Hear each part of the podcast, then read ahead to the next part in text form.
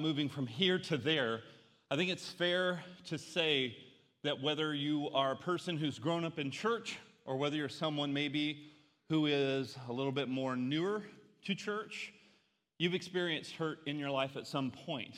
And I know that we've all experienced things that have challenged us, things that have caused us to get stuck, things that have perhaps even hurt us and made us think differently about how we would like to move forward in life.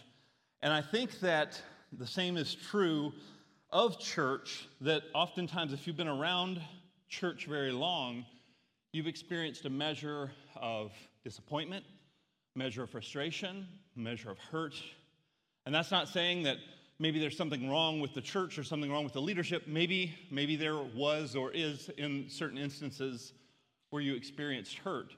But it could be within relationships that you had within the body. Could be within relationships that maybe people you went deep with, people that you trusted, people that you went really deep with in life and shared your heart, shared things that were very vulnerable and very sensitive to you, and maybe someone betrayed you.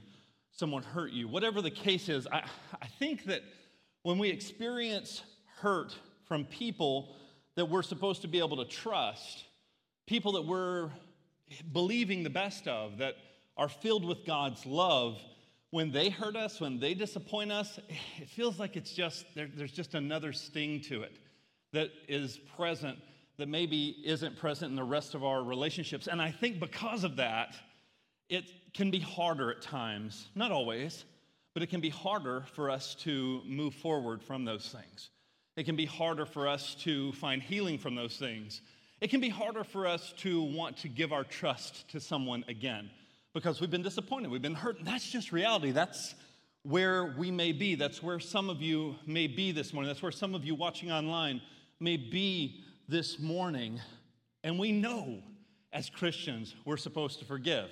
We know that. So I'm not going to stand up here today and say, you need to forgive people who've done you wrong, and that's the end of the message. Because I believe if you're a Christian, at the very fundamental level, you understand that. And you know at a fundamental level that you're supposed to forgive.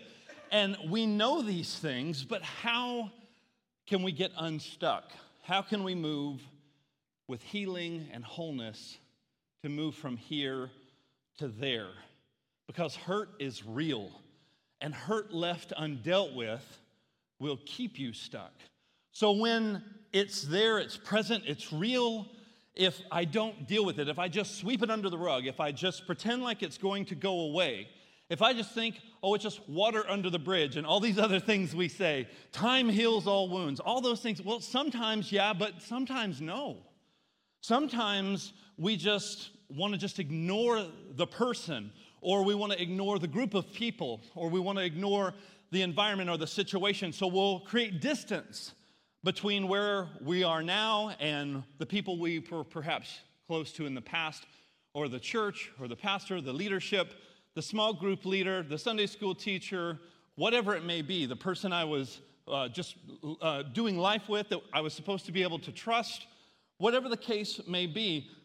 I believe that that hurt, we need to acknowledge it, and we need to acknowledge that it's real and that it does need to be dealt with, because if I don't deal with it, if I don't deal with it in a way that's going to honor God, if I don't deal with it in a way that God has instructed me to, and I just keep on keeping on in life, I will, in ways in my life that I may not even realize, get stuck. I mean, these are things like unmet expectations. Anybody ever had unmet expectations before? Yeah? You ever had unmet expectations before in church? Yeah? Anybody? Both hands, both feet raised? Unrealistic expectations, unmet expectations, maybe even spiritual immaturity, because there have been things I know that I've been offended by or hurt by, that when I look back on those things, I see that part of it was maybe the immaturity of another person, or maybe it was my own spiritual immaturity, and I didn't see it till later in life, until I had my eyes open and I just grew a little bit. Change can cause hurt. Just change in general just any type of change, any type of breaking from the rhythms of normalcy, or any of the types of things that perhaps I used to enjoy, the things that I embraced, the things that maybe actually even made me fall in love with being a part of the church, the body of Christ. When those things shift, when those things change, all of a sudden we can begin to struggle in ways that we didn't realize, because it seems like if it's not broke, then why are we trying to fix it? And I like things this way, and then I begin to get offended over just the very nature of change, because we're struggling with the idea of things being different. Criticism, maybe someone's criticized you, or maybe you have been the person who's criticizing others. We can get stuck in this cycle, this loop of criticism, where it's almost like we seek out something to be wrong so that we can talk about it, because for some reason it makes us feel empowered and it makes us feel powerful, because we're able to see things from a perspective that other people just aren't quite as smart as us, and we feel the need and the right to begin to criticize, and we get caught in these loops. Or maybe we've received that criticism. And isn't this true, that when you receive criticism, when you're on the receiving end of it, isn't it true that it doesn't matter how many nice people are saying nice things to you, that one person saying that one negative thing is the only thing that you think about for the rest of the day and maybe the rest of the week? Isn't that true that that happens? Everyone can come and say like all these great, encouraging, uplifting things, and one person out of like a line of 50 people says something negative, and you go, oh, I'm having the worst day of my life. And you just had like 50 people try to encourage you. It's just a trick and a trap of the enemy. Poor communication can cause offense, because there's misunderstandings that happen when things aren't communicated clearly, when things aren't either communicated because of unmet expectations, unrealistic expectations, or just a lack of the proper information. And often when that happens within the context of church settings, people can be offended. And this causes hurtful words. It causes us to hold on to things and hide things in our heart, and we don't deal with it. Maybe a lack of transparency. Maybe there's just a lack of transparency either in your life or in others' lives that you're looking up to or looking for leadership and spiritual leadership from, and you get disappointed because of that. All of these things and more can create wounds. All of these things maybe have triggered some of you, even as I'm sharing them, and you're going, yep. If the answer is still yep, and you can still think about something with the same degree of hurt that you experienced when you first experienced that wound, it means probably you need to deal with that. If I can talk about something, this is like my rule. If I can talk about a situation or about an individual or group of individuals or a time in my life when I received a wound, and I can talk about it with the same anger and frustration as if it had just happened that day, I know I'm stuck. And I've got an issue, and I've got something that God wants me to deal with. He doesn't just want me to keep on going through life. People can still bring up stuff that happened 5, 10 years ago, and you would think, wow, did that happen to you last week? Oh, no, that was 10 years ago, because they're still that angry and that hurt about it. Now, listen, I want to clarify when we talk about forgiveness. Christians are not called to just be doormats that everyone can just run over, okay? So don't get this idea of doormat Christianity where everybody can just treat you like garbage. That's not what we are supposed to do. We see Jesus standing up for things. We see Jesus speaking truth in love in difficult situations. And so we can stand up for things. So don't feel like that you've just got to let everybody just abuse you and treat you poorly, and that's you just being a good, faithful soldier. And it doesn't mean that the things that happened to you or the things you experienced or even the things that you did were okay. It's not giving the people who offended you a pass and saying that they were right. Sometimes we feel like if we forgive someone and if we are open ourselves up to reconciliation and forgiveness, it's almost like we're admitting that what that person did or said was okay. And because we don't want to give them that, we hang on to it. And we live under this false sense of security and this lie that we believe that somehow we're more empowered by holding on to this thing. And we know that we've got to trust to move forward, but sometimes it can just be so hard because of the wounds of the past. But church, if we're going to move forward as a body, as a congregation, trust is vital for us to move forward. Trust is vital for us to move forward, but it takes time, and I get that. It takes time to build trust. It takes consistency. It takes a lot of grace, and it just takes the thing that is hardest for us often to be okay with, and that's time. Because we want everything yesterday, right? Like if I could have the microwave version of trust, yeah, let's go down that route, right?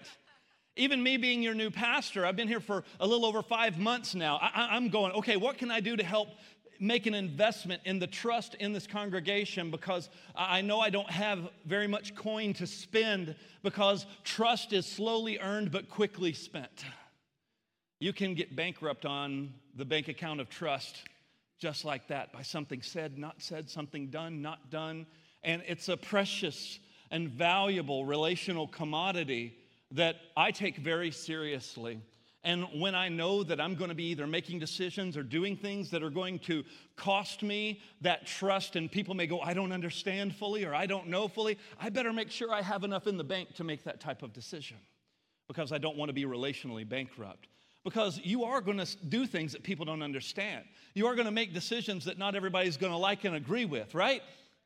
And you got to make sure that people still understand, okay, I may not get it all, I may not see the whole thing right now at this moment, but there's been enough trust invested that I'm still willing to go the distance and continue to move forward. And it's important for us to rebuild trust. It's important for us to invest in trust. For the church leader, there's nothing greater than the trust of a congregation. There's nothing greater. And I understand that. And if God is wanting us to move forward, which, by the way, He is, He doesn't want us to stay stuck. Did you know, let's just talk about this for a minute. You remember the children of Israel who got just absolutely delivered from slavery? I mean, you're talking 400 years of slavery to the Egyptians. I mean, 400 years, there are people born into slavery, that's all they know, an entire generation born with the mentality of slavery, and this is their reality. That's all they know, and God miraculously delivers them, and Moses leads them out of slavery, and we see God do all these awesome miracles, and then they cross the Red Sea, and God says, I want you to go to this land that I promise you. So God wants them to move from here to there, and He's wanting them to move beyond what's comfortable, beyond what's familiar, beyond what they knew in the past. And did you know that the journey from the other side of the Red Sea that they crossed to the Promised Land, on foot with over 1 million people, should have only taken them about 2 or 3 months? You know it took them 40 years? 40 years? If you look at the map, if you look at the way that they actually had to travel, it wasn't that far. But they got lost. They got stuck. They got offended. They got frustrated. They started doubting God. They started going through all these ups and downs, and it cost them a lot. But yet God had a path for them. He had something He had set up for them. And yet all the missteps along the way were because they wouldn't obey Him and trust Him, and they wanted to do it their way. And when we want to do things our way instead of God's way, it takes us longer to get where God wants us to go. And folks, I believe that time is a very precious thing that God has given us. Our life is but a vapor, right? Scripture says that our life is like a vapor, here today, gone tomorrow, right? And we need to redeem the time, make the most use of the time, because Scripture says the days are evil, and they're getting increasingly evil. So we need to redeem the time, and that means that I don't want to be wandering around in the desert for 40 years because we haven't trusted God and we're still stuck in the past. I believe that God wants us to be able to move forward and get unstuck so we can move from here to there, trusting Him and saying, God, what do you say? How do you want me to live? How do you want us as a church to move forward? How can we pursue and be eager, as Ephesians chapter 4 says, to pursue unity? Be eager to be patient. Be eager to forgive. Be eager to move together as one body. That's Jesus' prayer for His disciples. He said, Lord, make them one. Help them to see the importance of unity. Help them see the importance of walking together. And the only way we're going to be able to walk together is if we're able to forgive and we're able to begin to invest in trust. And that takes patience and it takes time, but God has showed us how to do this. We must change in order to move forward. We must. It's not even an option. It's not like, well, maybe when I feel like it. Well, that time has passed. Because if it was up to our feelings and when we felt like it, none of us would have ever really done anything for God. Nobody that we read about in Scripture sat around waiting until they felt like it. That's not faith. My faith is not based on my feelings and if I'm having a good day. My faith is based on the forever settled, forever true, unchanging Word of God. And so if God has said it, it's my job to trust it. And how do I know that I trust it? Well, it's not just because the things I say, because remember what we learned in the book of James? That if we're just going to hear it and we're not going to do anything with it, we're deceiving ourselves. We not only need to be hearers of the Word of God, but we need to be what? Help me out. All right, we need to be doers of the Word of God. You all know this. I know you know this. We know this.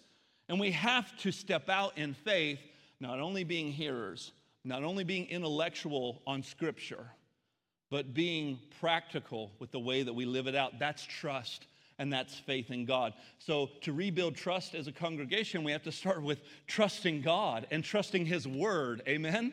So that means if He said it, then I'm not just gonna be a hearer, I'm gonna do it, and that's what we need to do, because refusing to stay stuck here, where we're at, refusing, saying, I don't want to be stuck anymore. I'm not going to stay stuck. No matter if you're newer to this church, if you've been here for a long time, whatever wounds you're dealing with, whatever frustrations you're dealing with, I refuse to stay stuck. I'm ready to move forward. That's the first step, is refusing to stay stuck. Let's go over to Matthew 18, and we're going to hang out here today in Matthew 18 so you can get really comfortable in Matthew 18. We're going to talk about a few different things that Jesus talked about. And it's, oh man, this is so interesting what happens here. And this is just so us with the response of what Jesus said and what Jesus did here. Matthew 18, let's start reading in verse 15. Jesus just got through telling the parable of the lost sheep, you know. He just got through talking to people about, humbling themselves, and actually that the last in line is actually the greatest in the kingdom of God. And so he's talking to them about humility. He's talking to them about God's value system and going after the lost sheep. And now he begins to talk to them in the context, continuing in that vein about forgiveness. Verse 15 of Matthew 18, Jesus says this: if your brother, that means a person who is of the Christian faith, someone who is a disciple, a believer in Jesus, if your brother or sister sins against you, go and tell him his fault between you and him alone. If he listens to you, you have gained your brother.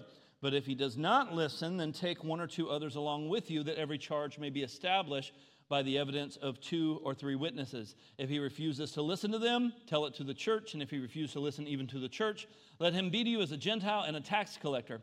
Truly I say to you, whatever you bind on earth shall be bound in heaven. Whatever you loose on earth shall be loosed in heaven. Again I say to you, if two of you agree on earth about anything they ask, it will be done for them by my Father in heaven. For where two or three are gathered in my name, there I am among them. So Jesus begins to talk to them about the process of forgiveness and getting unstuck so that we can care for one another and we can love one another and humble ourselves and actually serve one another, washing one another's feet, being patient with one another, being gracious to one another. And he begins to tell them, hey, the first thing is if someone's offended you, go to them alone. Like, don't first go take a poll on Facebook. Don't first go text all your friends and say, what should I do because they did this and this, and don't go out and tell everyone else and then say, well, I guess I'm going to go talk to them. No, first step, go and talk to them with you and them alone. That's the biblical way for us to handle this. So if we're going to trust God and not just be hearers and we're going to be doers, this is the first step to preserving unity and walking in forgiveness and getting unstuck. And if that doesn't work, if they're not hearing you and you don't feel heard, then bring a trusted, mature believer with you who can be objective, not someone who's just going to go and try to beat them up and now you're ganging up on them, right? Go and bring someone with you. And then if they're still not listening to you, says then tell it to the church. Or I believe in our context that would mean talk to the church leadership, spiritual leadership, to where we can actually try to reach the person. And then if they're still not wanting to reconcile, Jesus said treat them as a Gentile or a tax collector. Well, that sounds like now I get to be mean to them. Wait a minute. How did Jesus treat Gentiles and tax collectors? That should change my perspective on that one, because I thought now I got like a good reason to be mean and to, you know. No, he's just saying, listen, they don't understand. If they're not willing to reconcile, that means there's something missing in them understanding the gospel and understanding grace. Because if they're not willing to reconcile, then maybe, he didn't say they were a tax collector and they were a Gentile. He said we need to treat them like that. So treat them as someone who doesn't fully understand the grace of God. Treat them as someone who doesn't fully understand the gospel message. I'm still going to be patient with them, but I'm not going to expect them to respond in a biblical way. So that means I just need to model the gospel in front of them, and I try to keep the door open as best I can, but I'm not going to expect them to act like a Christian brother or sister because they've shown a pattern of not acting like a Christian brother or sister. So how do I treat tax collectors and Gentiles? I pray for them, I try to leave the door open, and I try to speak truth and love to them, and that's how you treat a Gentile and a tax collector. And then he talks about this agreement. He's talking about whatever be bound on earth, be bound in heaven, whatever is loosed on earth, be loosed in heaven. This is so important because we want to make sure that we're doing what Jesus said in the Lord's Prayer, where we forgive those who have trespassed against us because we recognize what? We've been forgiven, our trespasses. Amen? And so this is a response thing. Man, I do this. And then it's really interesting what happens next. In verse 21, Peter came up to him and said, well, Lord, how often will my brother sin against me and I forgive him? Maybe 7 times. It's a pretty good number, good biblical number. Good Jewish, biblical number there. 7, is that good? And this isn't in the Bible, no matter what translation you have, but I'm pretty sure Jesus face palmed in that moment. He's just like, Pete, oh my gosh, you're the worst. That's not in the Bible, but Jesus is so much more patient than us, right? Because we would have been like, oh boy, you don't get it. You don't even know what's coming, dude. But Jesus gives instructions on how to forgive, and Peter immediately wants to know where the line is. Peter wants to know, how often do I have to do this? I get it. I want to trust you, but I only want to trust you so far. I want you to... I'm wanting, to go along and be a good soldier, but, when is it okay, that's too much. There's been too much happen. There's been too much. And that's where I think you and I get this idea where we think, well, Pastor, you don't know my story. You don't know what's happened. There's been so much happen. There's been so many things that have discouraged me and disappointed me. That's why I'm disconnected. That's why I'm uninvolved. That's why, I'm just, have frumpy face and just I'm generally unhappy and because all these things have happened to me and you don't understand. And I think that's kind of what Peter was trying to get at. When is it okay to kind of cut somebody just completely off and just not have to forgive them? And Peter wanted to know the line just like we do, because we feel and I think this is a lie of the enemy, we feel that no one would truly understand what we've gone through. And I find that so interesting because I've sat down and counseled and talked to a lot of people over my 23 years of ministry as a pastor. And when I sit down with people, one of the biggest lies that I've consistently seen people have to battle and face is that they think they are the only one struggling or dealing with the things they are struggling or dealing with. They think they're the only ones. They think they're the only ones who have been hurt that bad. They think they're the only ones caught up in that level of sinfulness or having those types of dark thoughts. They think they're the only person. And I sit down with people and they think no one would understand because our marriage is struggling with this and no one would want to be around us if they knew we had these types of disagreements, these types of arguments, if we treated each other this way. If people really knew, they wouldn't want to be. And I get to see that side of people, and they always feel like they're the only ones. And I think that is a trap of the enemy to get you to never trust in the Lord and never trust in other people, and you trust in your own strength and try to fix it yourself. When can I tell you, folks, you don't know what the other people in this room or that are watching online are dealing with. And I know that you've been hurt, and I know you're struggling. I know you've dealt with things, but can I tell you so are other people, and can I tell you the same answer for them is the same answer for you? Can I tell you that the same God who forgives, redeems, and restores those situations and those people can forgive, redeem, and restore you in your situation, no matter how dark or how hard or how difficult that it may be? Now, it doesn't mean that it's all going to work out and you and all those people are going to go back to being best buds all of a sudden because you heard a message that Pastor Derik preached and I'm going to go out and do it. Woohoo! It doesn't always mean that, because forgiveness and reconciliation are two different things. You see, I need to be able to forgive, but I may not always immediately reconcile, because that takes the other party wanting to forgive and make amends as well. It's like a drawbridge. It's like you can only control your half of the drawbridge. You can't control the half of the other person. You have to trust God for that, but you can control your half. And so you need to be responsible to follow what the Lord is leading and telling you to do in His Word, to be able to lower your half by offering forgiveness. And avoid the temptation. This is a little warning. Avoid the temptation to get reoffended when they don't respond the way you expect them to.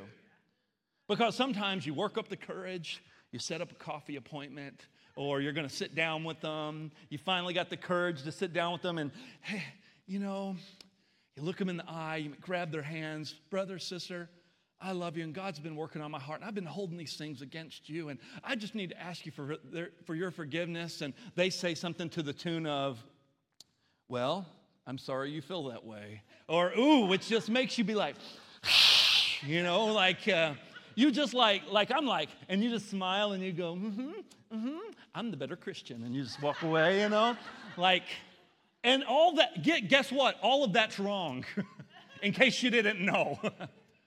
But we do that so often. We finally work up the courage and the person doesn't reciprocate. Well, that's not right. They should.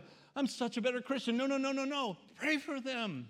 Still love them. All you can control is your half of that drawbridge, but allow that freedom, knowing that you've forgiven. That doesn't mean you're always going to reconcile, but leave the door open to reconciliation, because I believe that's the message of the gospel, amen?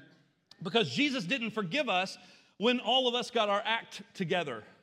He didn't say, you guys are doing pretty good down there on earth. I think it's time to die on the cross. Forgive you all, because you all have all of a sudden become good enough and worthy enough for me to die for. No, the scripture says, while we were enemies of God, while we were yet sinners, right? That's when He died for us. That's the gospel. And we must forgive in order to move forward. We all feel like there are certain things, and we all feel like there are certain times where we should be allowed to hold on to those things, because we believe the lie that holding on to those things gives us power.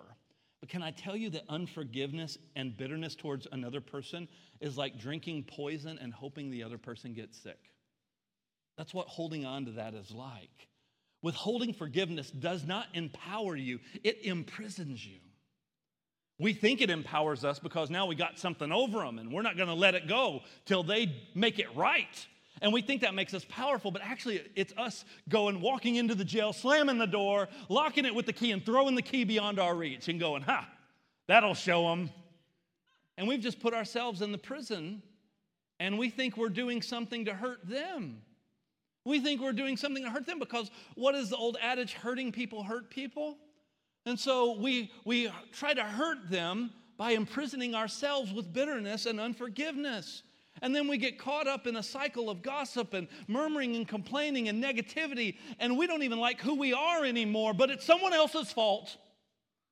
But we're the ones who are still holding on to that lie. When Christ has set us free, you'll know the truth, and the truth will make you free. And whoever the Son has set free is supposed to be free indeed. And then we live as a prisoner? Christ has already bought and paid for your freedom. That is us self-selecting slavery and imprisonment, because we believe the lie that holding on to negativity and holding on to bitterness and unforgiveness somehow gives us something over someone. And Jesus is trying to expose the lie here, because Peter wants to know, what's the limit? And it's a good thing I'm not Jesus, because I would have wanted to turn that back around and say, well, Pete, how many times do you want me to forgive you? That's how many times.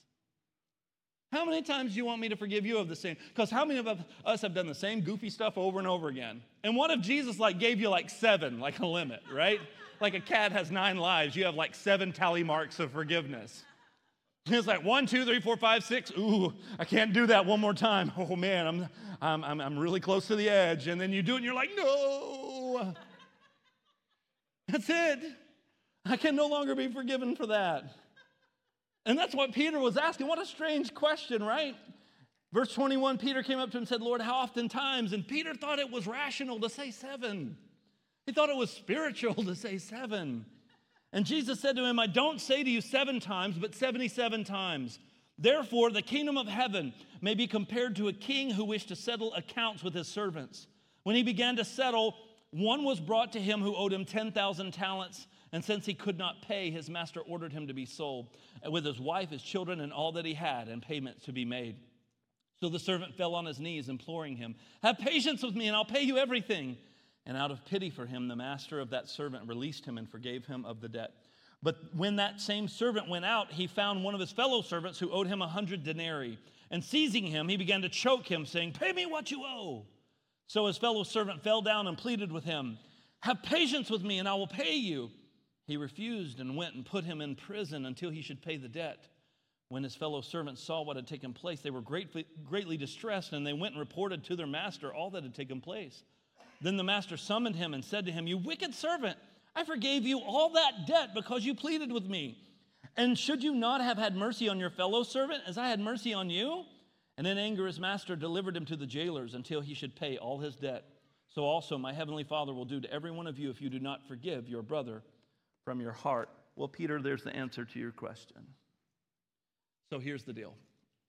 He said, this guy owed 10,000 talents. Now, you need to understand something. This is hyperbole. There's no way somebody would be able to get in debt 10,000 talents. It's an insane amount of money. I did a little math for funsies, okay? In my hand, I'm holding a replica of a lepton. If you've been around church very long, you've probably heard the story of the widow's mite. You remember the widow, she gave 2 mites, she gave all that she had, and Jesus said she gave more than anyone else who gave all these treasures because she gave all that she had. That's what this coin is modeled after, is after that lepton, that widow's mite.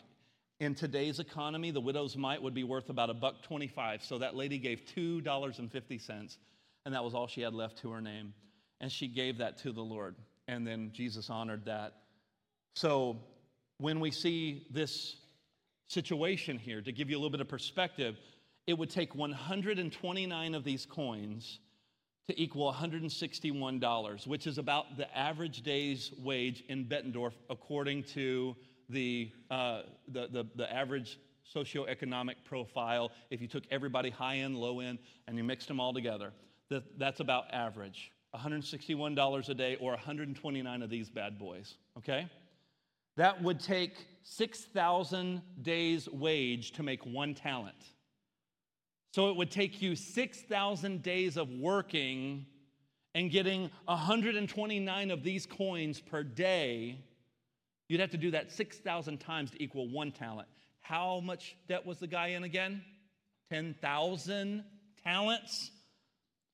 Or $966,000 according to our modern day income. And that's how much you would owe if you owed that 1 talent in Bettendorf. You would owe $966,000 if you owed 1, but he owed 10,000 talents. So 10,000 talents would be $9,666,000,000. That's how much money this guy owed. Or, I did some more fun math, 200,000 years of work. Anybody got that kind of time? Or 400 million hours if you worked a 40-hour work week. 400 million hours. The average human lives 692,040 hours. So 10,000 talents would equal 578 lifetimes. 578 lifetimes. I always think it's weird in the judicial system when someone gets like 10 life sentences. Don't you guys think that's weird?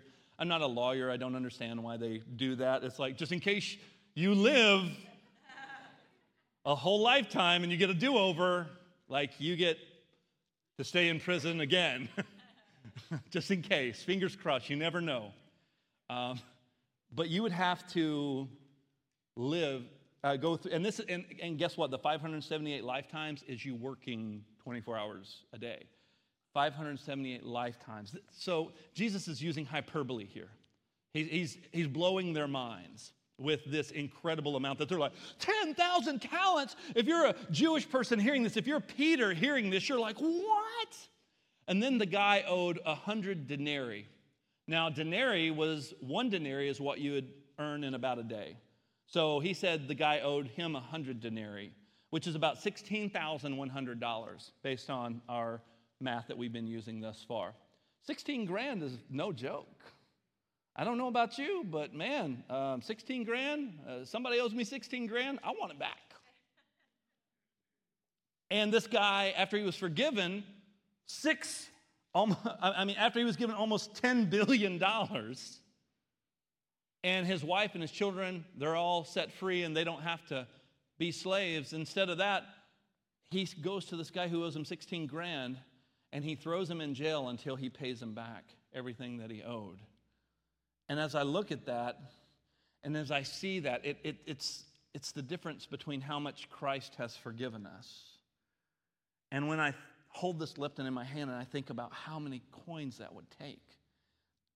And Jesus was painting this picture because he wanted us to see what we had been forgiven of, how costly it was, because he was likening the 10,000 talents to our sin. He was likening the 10,000 talents to what we've done to God, not what we've done to another person. And what we've done to other people or what they've done to us, he wasn't acknowledging it was insignificant. He didn't say it was like if somebody owed you $10 and you threw him in jail. He didn't use that type of contrast. He painted this dichotomy of still significance. So I think Jesus was saying here that I understand what you're owed is significant. I understand it's not something to just, blink your eye at and go, oh, it's not a big deal. It's a big deal because when we get wounded, when we get hurt, when we get disappointed, it's legit. But he's saying in response to this great forgiveness that you've received, how could you not? How could you not be moved? How could you not be overwhelmed to want to give what you freely received? You see, forgiveness should be most regularly practiced and modeled by the church. We should be like the best at it because of what we've received from Christ. Amen? We should regularly model this. We should regularly show the world our willingness to forgive one another, to lower our half of the drawbridge to one another, to forgive and to pursue, to be eager for unity. Here's the big idea today. Forgiveness frees us to grow. I'll let that sink in for just a moment. Forgiveness frees us to grow. Oh man, when I forgive, it's like I get lifted up out of the muck. I get lifted up out of the junk, and now I'm free. I'm free to grow now. But before, I couldn't grow because I was stuck. I couldn't move past it. I thought I had. I thought enough time had passed, but then something happened, and it triggered me. Or I began to talk about the situation again, and all of a sudden, it all just came back. And I got stuck all over again, and I realized I thought I was free, but I wasn't. And Jesus is saying, I want you to be free. And he wants us to grow, and he wants Bettendorf Christian Church to grow also. Amen? You believe that? I believe that. I believe that. I want to lead that way. I want to pastor that way. I want to shepherd that way. I want to live my life as a Christian that way. I believe that this church is poised and positioned to grow, but we've got to understand there's some heart work that we need to be sensitive and humble ourselves and allow the Holy Spirit to do and stop resisting what the Holy Spirit's trying to do in us. And that heart work is that I've got to forgive. It frees us to grow. So whether you come from another church, maybe you're carrying some wounds, maybe you're carrying some baggage, I want you to remember what you've been forgiven of. The 16,000 was significant, and understand what happened to you. I know you may have walked away hurt, but in light of what you've been forgiven, it's time to get unstuck and move forward. Forgiveness is not always acknowledging what happened was okay or right, but it's acknowledging that what happened does not have the power to dictate your future or the future of this church. Forgiveness is how we can be eager to seek unity, like Ephesians 4 says. Forgiveness is how we can be eager to give grace, eager to be patient as one another are growing. And that's what God's calling us to do. And so here's what I want us to do. We're going to worship here, and we're going to do something together as a church, and I believe it's going to be powerful. And I want us to set the tone and set our hearts and respond to the word by receiving communion. As we begin to think about what Christ has done for us, what I'm going to ask you to do is I'm going to ask you to just receive communion when you're ready. This is between you and Jesus, nobody else, okay? This is between you and Jesus. So get your communion elements ready, and I want you to begin to examine your heart, as Scripture said. And when you're ready, I want us to receive the Lord's Supper together. And then let's worship, and let's take the next step that God wants us to. And I believe this is going to be a powerful moment for us to share together. Lord, thank you for your word. Thank you for this day. Thank you for this time. Help us to forgive. Help us to reconcile. Help us to live this out. Help us to receive that message of the gospel by recognizing how great of a price you paid for us. We thank you in Jesus' name. Amen.